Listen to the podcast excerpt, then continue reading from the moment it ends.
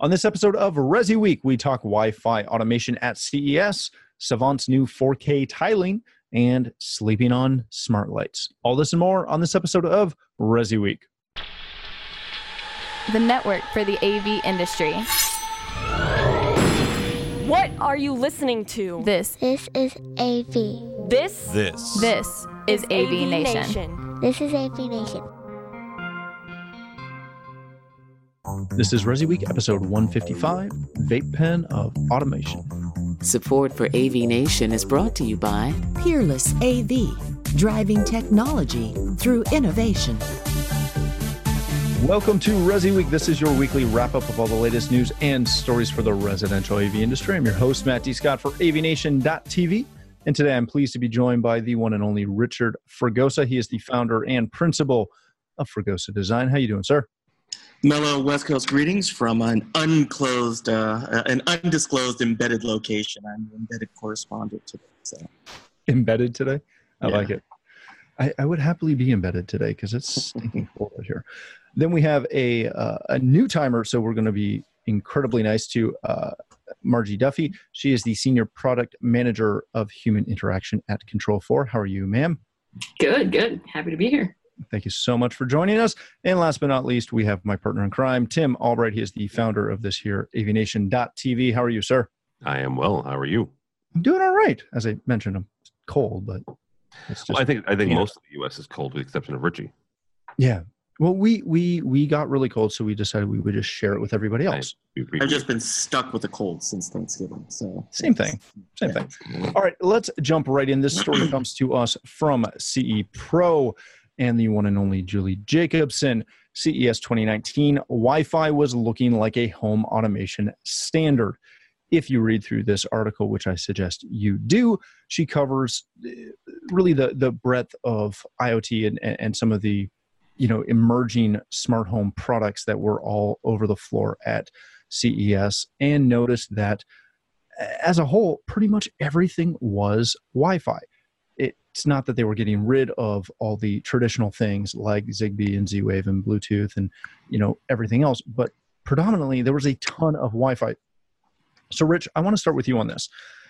Is this that defining line that separates you know DIY products and, and the DIY experience with the HTP experience of you know really basing everything on just wi-fi I, I think that's going to be a, a natural demarcation point. I think that with the low, lower powered, uh, lower transmission items like Bluetooth, like Zigbee, um, you have a bit more of an enclosed sandbox to work with. Um, there's less trouble you can maybe necessarily get into as you expand out to Wi-Fi, which you know we've always talked about. It's going to be a wireless world. Um, this does require a little bit more technical experience in order to be able to get the units communicating um, not only on the wireless network but communicating with one another that it, it makes sense at that point. It does allow for a demarcation for professionals to be able to come in and say okay we're now not only taking care of these items that are connecting but there are more things to consider maybe than the $39 router that you can get from target. Um, so yeah, I think that this was definitely a decision at this point from the manufacturers that have said, you know, if we are going to continue this, we need to expand to a much larger standard in order to be able to hit the market share that we're looking for. very good. Margie when you when you look at this one of the things that julie said that really caught me was the the concept of the the hubless smart home. Is that something that we're really going to continue to see in the future or or again is that just a diy realm I think it's um, you know one of the things that I'm noticing is that people in the DIY space, you know, they they see their Alexa devices controlling everything, right? It can connect to their Nest and their all their different DIY uh, solutions, and so they start to think that you know Alexa is their hub, um, not realizing that that um, you don't get the same reliability and and when you have control inside your home and you don't have to go up to the cloud. Um, so I think the DIY space we absolutely will see this this hubless model um, until it breaks, uh, and I think that's one of the great things that article talked about was you know, we can get up to you know 30 devices on a you know on a on a router and then it it drops, uh, then you know you start breaking. Um, and I think that's where our industry comes into play. Of of I think hubs are um, people will start realizing that they're really important for us. Very good, Tim. Let, let me pull on that a little bit because uh, it, it's the perfect lead into my question for you. Is this kind of small scale Wi-Fi automation platform, no hubs, great again for that that DIY experience? And does it just leave the larger deployments that require you know rock solid Wi-Fi and you know proper systems, enterprise grade networks? Is that where the HTP is going to live? I, think it, it leaves it leaves the very high end, right? I mean, really super ultra high end because mm-hmm. all of us. I mean, it, it, I want solid Wi-Fi at my house, right? You want solid Wi-Fi at your house.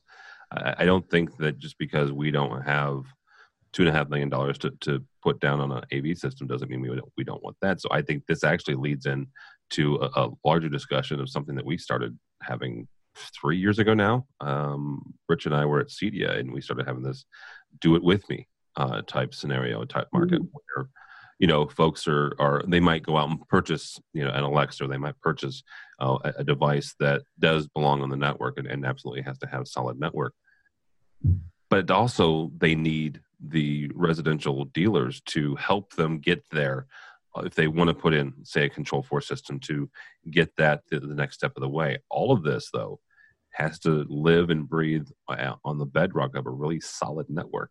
And I think that is, is being proved out uh, at every year at CES, every year at CEDIA, honestly, every year at ISE.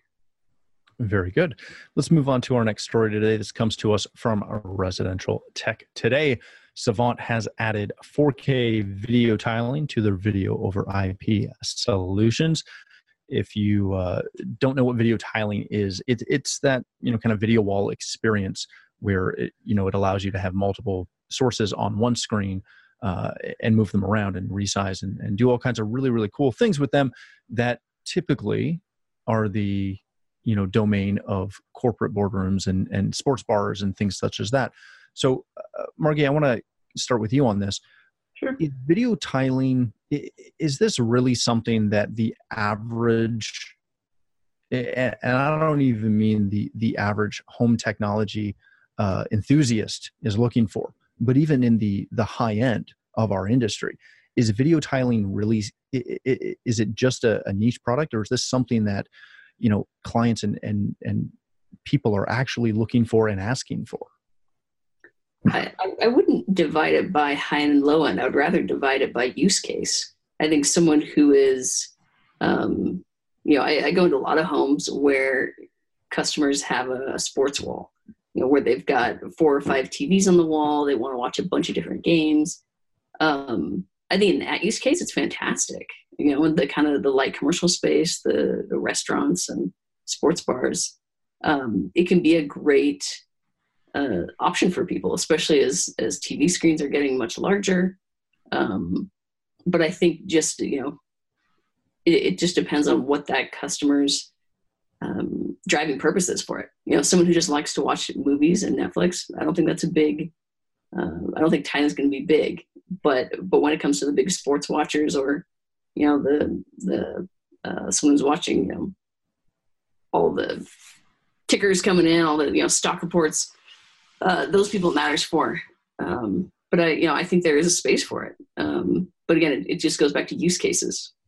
Very good, Tim. The biggest thing that I I pulled out of this that that kind of really stood out really quickly was not only the fact that they're uh, delivering quote unquote lossless 4K 60 444, which is as we know kind of the holy grail of uh, video quality, but specifically that this requires a 10 gigabit network. Now, we just talked about, uh, you know, rock solid Wi-Fi, rock solid networks in a home. As Margie said, this is a use case application. I see this and go, okay, from a from a new build, no problem. 10, 10 gig. Uh, if I know I'm doing tiling, if I know I'm trying to distribute this level of quality, that's what is going in. We know how often we even find 10 gig in commercial is this going to be a massive sticking point? I, I think that you you both are right. If if if it's a use case, right, it's a case where this is something that somebody wants to put in. Uh, we're you know here in the U.S. we're in the midst of, of football mania, and and you know um, two teams are now going to the Super Bowl. Those last few weeks would have been perfect, right? Uh, somebody who's a sports enthusiast, it would have been perfect for them to watch all 1,700 games that went on. Um, you know, somebody who's a baseball fan, uh, which you know, uh, catchers and pitchers report sometime in in February. I'm sure Rich could tell us where, uh, at least for the Giants. Um, you know, watching 15 when when.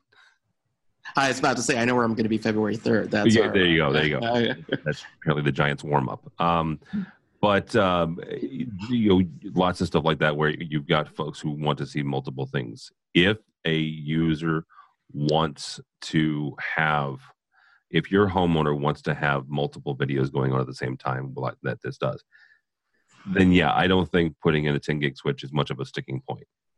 However it is a premium and they need to understand that right? Not only do you have to buy the multiple displays to create the wall not only do you have to buy the video processor for to to create the the multiple videos but this is an additional expense that having the 10 gig switch um, that they normally haven't spent. Uh, I, I, know folks who do video, you know, maybe over IP that is that is 10 gig. Um, they have quoted a couple prices per port that some folks have, yes, um, sub $100 per port, but there are also several um, switches out there that are several hundred dollars per port. So you you've got to do your homework and understand that, that this is a premium um, infrastructure that you're putting in to support this this video wall.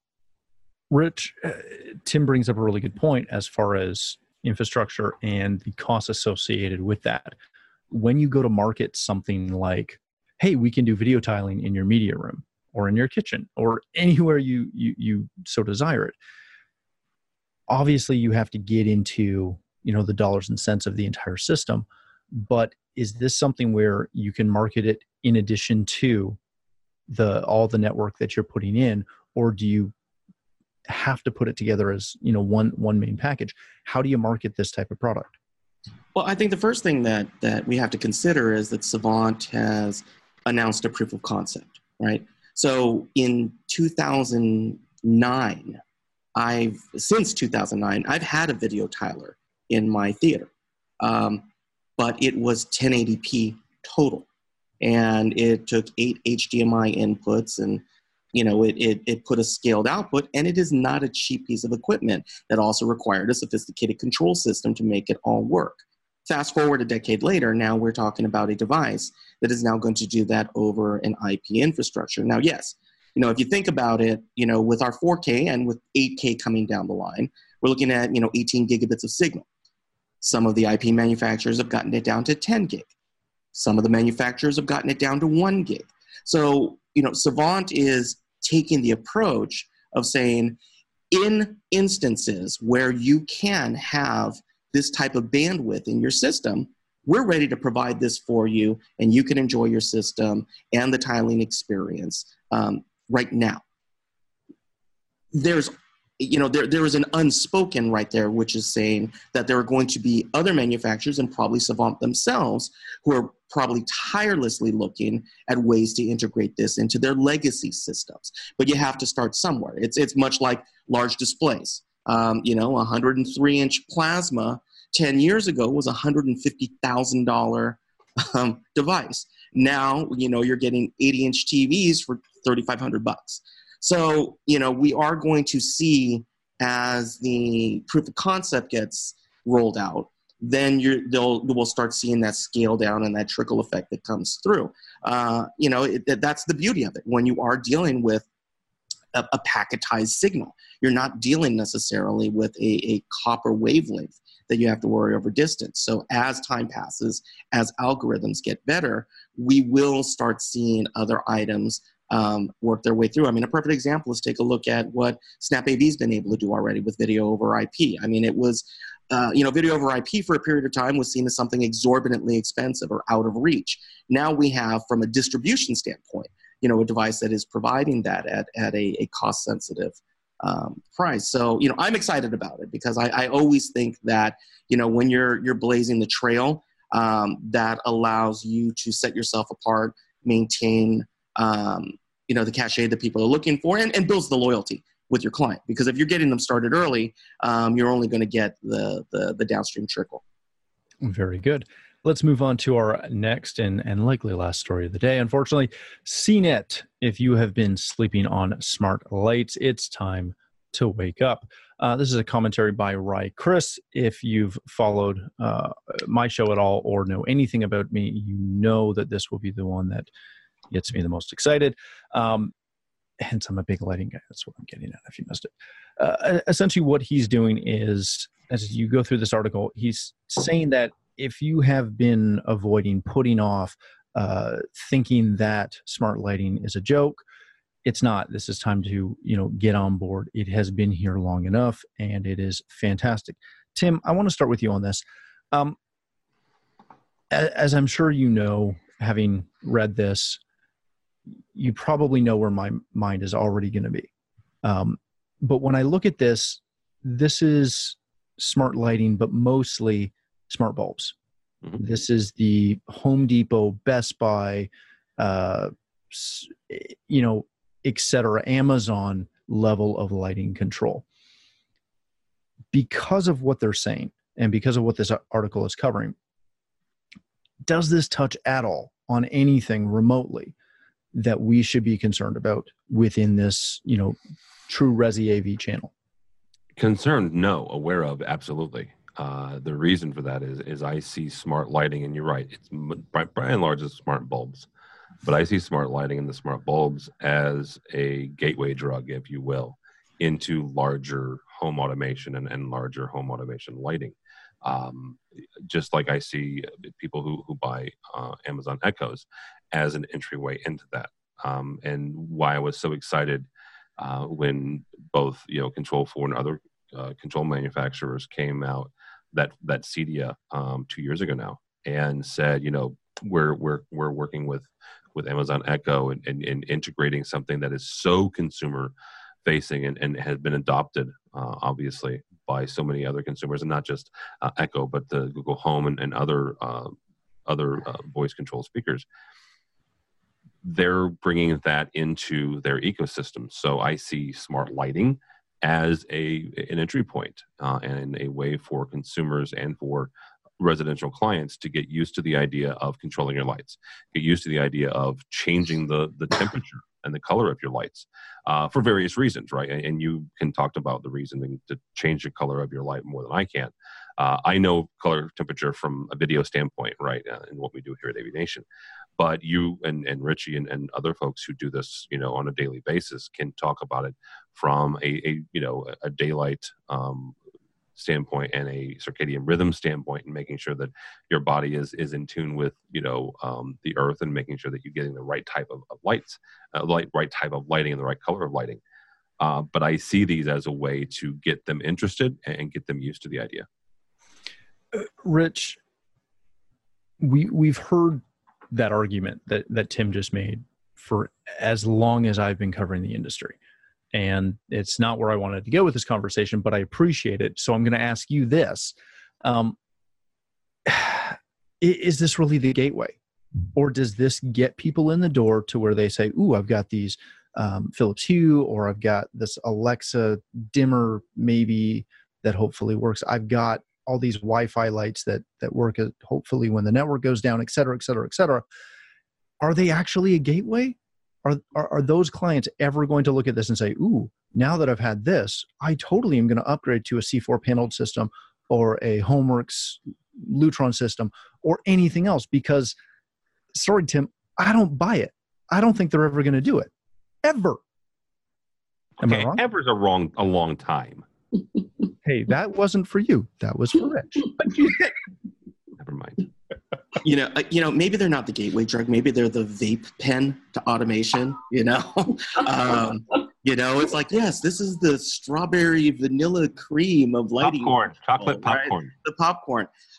Uh, you know, we we have to consider that we have a new generation of consumers who are coming up, who are, you know, I, I, I constantly um, you know, kind of relate to the generational idea of, you know, my generation was the last generation of album buyers. We have an entire generation of consumers who've never had to buy an album in order to get a song. You know, that's a shift, you know, just in how music is played. I think what we're going to be seeing in terms of purchasing patterns is that they are okay with somewhat connected devices that are still kind of autonomously sitting out there on their own. But this kind of dovetails back into the first story, which is the whole Wi Fi standard, right? And automation going along Wi Fi. If all of a sudden we're basically dealing with an endpoint, which is an IP address, there's nothing to say that with the larger automation system that's out there that all of a sudden as maybe they do buy a $90 light bulb and they go oh wow this is kind of cool. And they go oh maybe i can control it with my alexa. Next thing they know maybe they buy a smart tv maybe they buy a door camera um, you know their family grows. Next thing they know um, you know maybe they want a little bit of music in the house.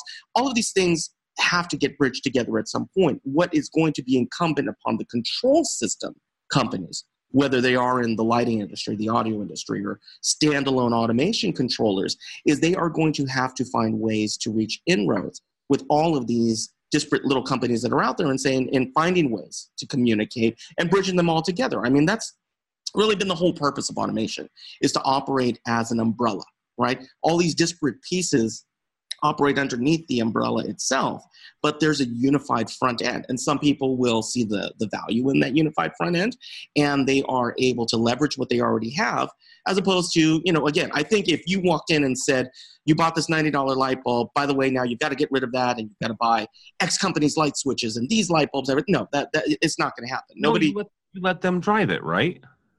Right, exactly. But but my point being is that if the conversation becomes by the way these items that you've purchased and that are going in your house can be included in a greater unified system that does work with your creature comfort controls and your audio and everything else.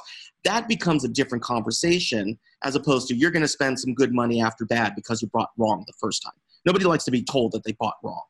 Um, and so that is the the line that has to be walked very carefully in that respect. And I get what you're saying with that, Matt, but but you know, not everybody is going to buy right because they don't have an experience of what right is at that moment. You know, and, and what you were saying, Tim, is that they're, they're going to have to try it out. So, you know, hopefully what we're doing as an industry is starting to look at how can we provide a safety net for them? How can we let them try wrong, but still find ways to bring them back from the abyss and still keep them um, as a client and, and, and growing with them over time in their systems. I mean, that's that's that's really the key to everything that is, uh, you know in our industry as a professional that you're looking to do. Is, are, is are you saying that we we need to teach them how to fail forward? Fail fast, right? Fail fast. Fail fast into better automation. Mm-hmm. Margie, let, let me give you the last word on this and kind of wrap it up this way. Rich touched on a really good point of the experience between yeah. you know hue lights and I, I know for a fact that we've had clients that have went and purchased hue lights and then they get mad when they don't work because somebody shut off the switch yeah. Uh, all those little things how do we as integrators as as manufacturers as the industry properly explain the experience difference between all of these diy products and properly thought out automation systems. Not necessarily you know ultra high end automation products but thoughtfully designed systems opposed to just going to best buy and throwing a bunch of stuff in a cart. Yeah. You know when i think of these diy solutions i think of yeah i worked in silicon valley for a lot of years and um, and a lot of people in silicon valley they don't own their own homes. They um, are single or they might have one roommate um, and and DIY works great for that, where you know you, you, stick a light bulb in, and you know it's it's your bedroom and no one else is in it. Um, but the second that you know a significant other moves in, the second you have a child, the second you have a child that uses light switches, um, all of a sudden everything being controlled from your phone, it doesn't it doesn't it doesn't scale. Um, you've got guests in your home. You know, someone comes for the weekend. Uh, they don't know how to turn the lights on um, those are key problems that um, that our industry has answers to. where you know you've got a light switch that can act as a light switch, um, but you also know that if you you know do some double or triple tap, you can do something really cool. Um, those are like those are the wow moments. Um, the thing that I find a lot is people really love showing off their homes, and and they love being able to say, "I can easily do this, and you can easily do this." Um, and the DIY solutions, they just they don't they don't scale to that, but they are really. It, it's like people people get a a hue light bulb and they go, "Oh, I love the concept, but the implementation's tough for me and for the others in my home." Um, and I think that's where our industry has great solutions. Um, and I, I, I think that's a great way to sell people on expanding up. Beautiful. Well, let's end on she that. just agreed with me, just for the record. I did. I did agree with him. yeah. Just want to point that out there. That's enough out of you, Tim. Okay. Thanks so much uh, for a fantastic show. Let's wrap there. Uh, thank you all for joining us today. Uncle Richie, if people want to connect with you and learn more about what Fregosa Design is all about, where can they go and do that? Uh, well, one of the places is uh, obviously into the on the interwebs. You can find us at fregosadesign.com. You can type my name in the Googles, and all kinds of fun things uh, show up. Twitter at rfregosa. But most importantly, here, uh, would love to see you on AVNation.tv, not only here on Resi Week, but also with my good friend Steve Greenblatt, uh, our automation show, uh, A State of Control. Excellent. Thank you so much again. Uh, Margie, hopefully you enjoyed your experience today, even though you agreed with Tim, which is normally a cardinal sin. I didn't know that. I'm sorry. It's okay. It's okay. We'll, we'll let it go this time. but thank you so much for joining us. Uh, where can people connect with you, or more importantly, connect with Control 4? Yeah, um, Control 4 is uh, online at control4.com. Um, and I am um, happy to connect with anyone. Uh, I think email is probably the best. I'm just mduffy at control4.com. So Excellent. Well, thank you so much for joining us, uh, Tim. Of course, thank you for uh, for being here today, even though you tried to derail the show as you normally do. Uh, if people want to connect with you, learn more about AVNation, which I will plug in a minute, but you can do it anyways, just for fun. No, I'll let you do it. You can uh, follow me on the Twitters if you'd like. Uh, at this point, Ferricine is, is over, so go Blues, um, and you know some other stuff on Twitter. I'm sure at TD Tim David Albright on the Twitters. Excellent. Well, thank you again all for joining us. For myself, if you'd like to connect with me, you can find me at Matt D. Scott on Twitter and many other social platforms. But more importantly, please stop by AVNation.tv where you'll find this show as well as a wide variety of our other shows with all the verticals that we cover. When you visit the website, please take a moment to check out our supporters. We are extremely thankful for their support and ask that you check them out as well. Thanks again for watching. That's all the time we have for this episode of Resi Week.